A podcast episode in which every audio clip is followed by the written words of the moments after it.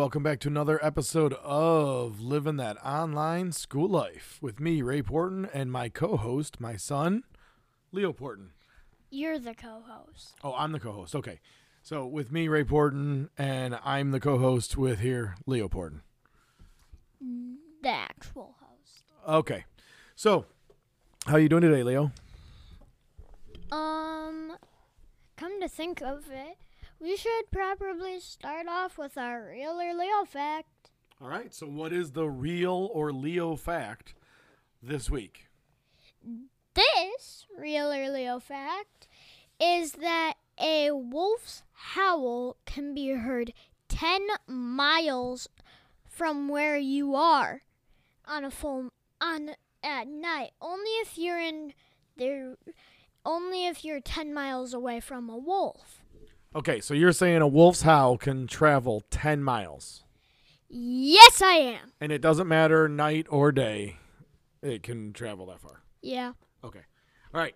So I think we, didn't we say a couple weeks ago that a lion's roar can be heard five miles away? Yes. Okay. All right. So I got my, I got my guess as to what that answer is going to be. I, I'm guessing you're probably going to say Leo fact. All right. Well, we'll see. All right, so let's talk a little bit about this week in school. So how would the, this week go? It was your first week back from Thanksgiving break, right? Yeah, it was actually really good. What was so good about it? Um, I don't know. It was just a little bit smoother. And also last week we didn't have spelling, so I had three weeks. Uh, I, um, I had two weeks. Uh, So this is the second week of just no spelling homework. Okay. So you like not having homework. I know that. So I don't know. Today I came home and you had stuff set up in the living room and not in your work area. Yes, that was because my teacher didn't like hearing Owen's class in the playroom, in the working room.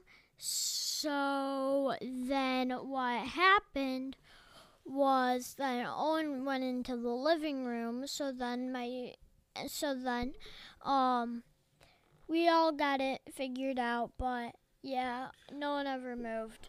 Do you think it is as effective to be in different locations like the living room, or is it better to stay in your area where you have everything set up and you're more focused? Well, if my teacher or Owen's teacher can hear one of our other classes and like bad where it's like if the other person unmutes they can hear, then I would say it's best to have it separate. Or, yeah. But I mean, you guys have earpods or earphones and stuff, and but where did we say was a better place than maybe the living room to go? Um, the kitchen table? Yeah. Yeah. So we got to make sure we're doing, because you got to make sure you have a good space, right? You want to be in a spot that you're distracted or too comfortable. Um, or, actually, in the living room, I was not too comfortable, so. Oh, uh, well, we're not going to the living room. Anyhow, so your teacher did message me this week. You know that, right? Yes, I was tardy. Oh, that wasn't what I was going to talk about.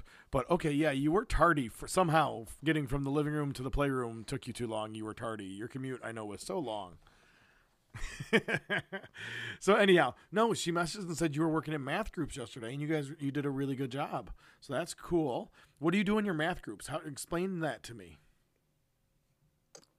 Um, it's just kind of like getting our whiteboards and doing math problems.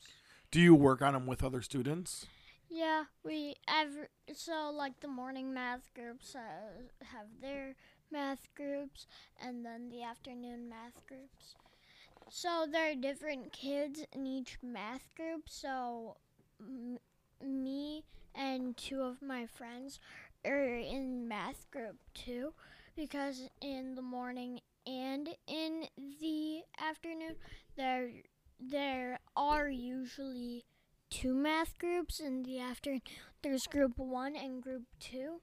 So I'm group two with two of my friends, and the other group is just two kids, but one doesn't usually stay for um math groups and reading.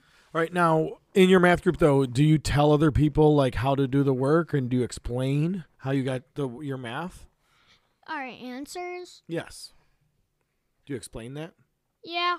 And how do you do that? When you want to tell someone how you got a math answer, how do you do it? You explain how but you how? got it. Like, say you're doing four times nine, then you would explain how you got the answer of thirty-six. Oh, wow. Good math right off the top of your head, huh? You like multiplication, though, don't you? Yeah. Are you working hard at learning all the facts? Yes. Awesome. That's very cool. So what about reading? What'd you do in reading today or this week? Grammar quiz, grammar, reading groups.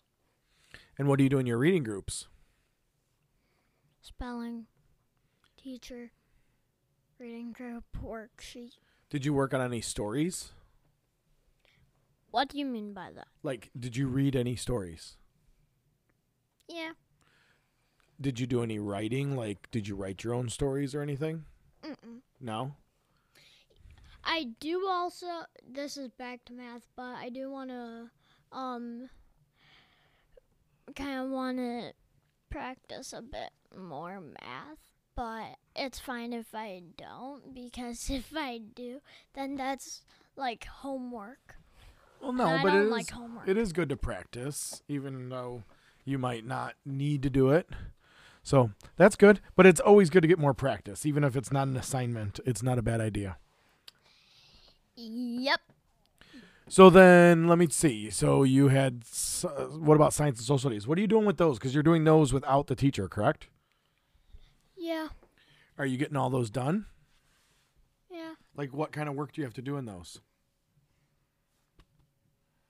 Um, brain pops, like videos, worksheets. Oh, okay. So that's cool. So what is, if, you know, I have a friend who their school is now going remote. They weren't remote until just Monday. They'll be their first day being full remote like you have been. So what advice would you give him as a teacher for going from being in school with kids to going full remote?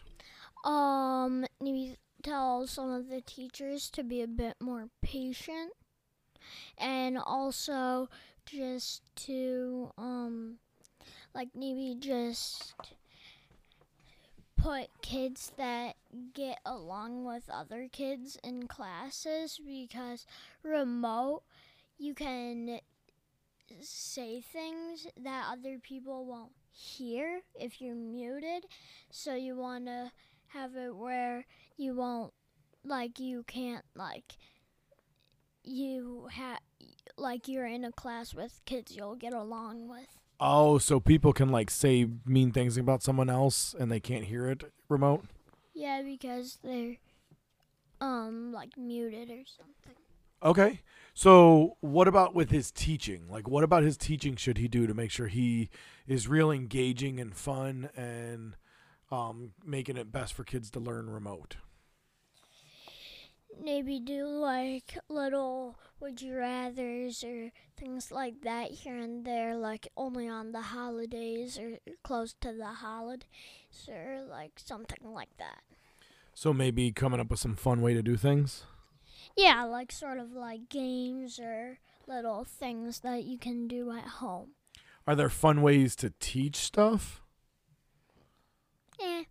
No, all right. All right, so the real or Leo fact this week was? A wolf's howl can be heard ten miles away. All right, so I, oh my God, I don't know. See, I know a lion's roar can be five miles, and I would think a lion's roar is louder than a, a wolf's howl. So I'm going to say...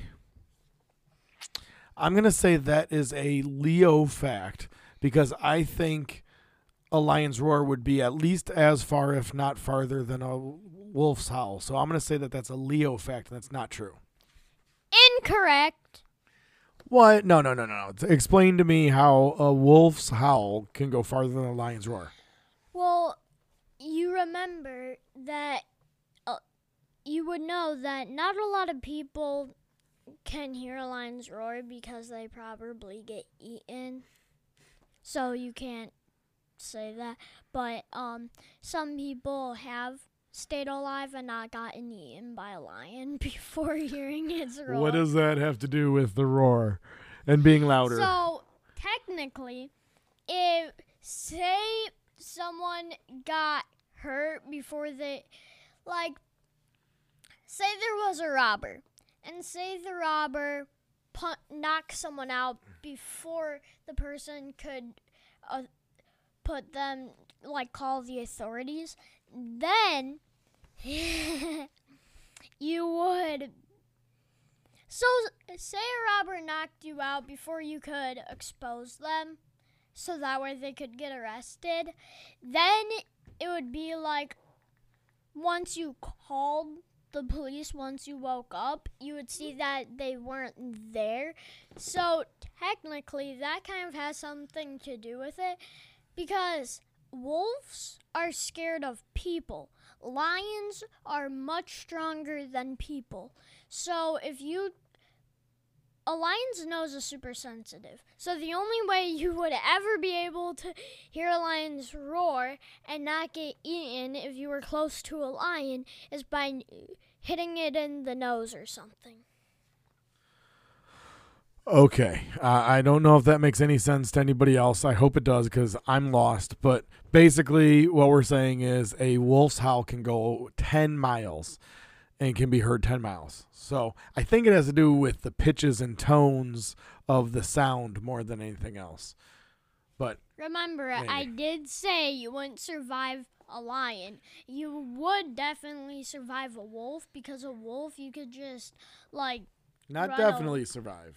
You would most you would survive more likely than a lion, because a wolf. Okay, but is again, we're trying to figure out the length of the roar can travel. Anyhow, anyhow, all right. So, well, I think we had a good week, first week back. That's a good thing. And so we want to say thank you to everybody for listening. And thank you. So thank you for listening to another episode of Living That Online School Life. And um, I hope you enjoy your weekend, everyone. Bye. Bye.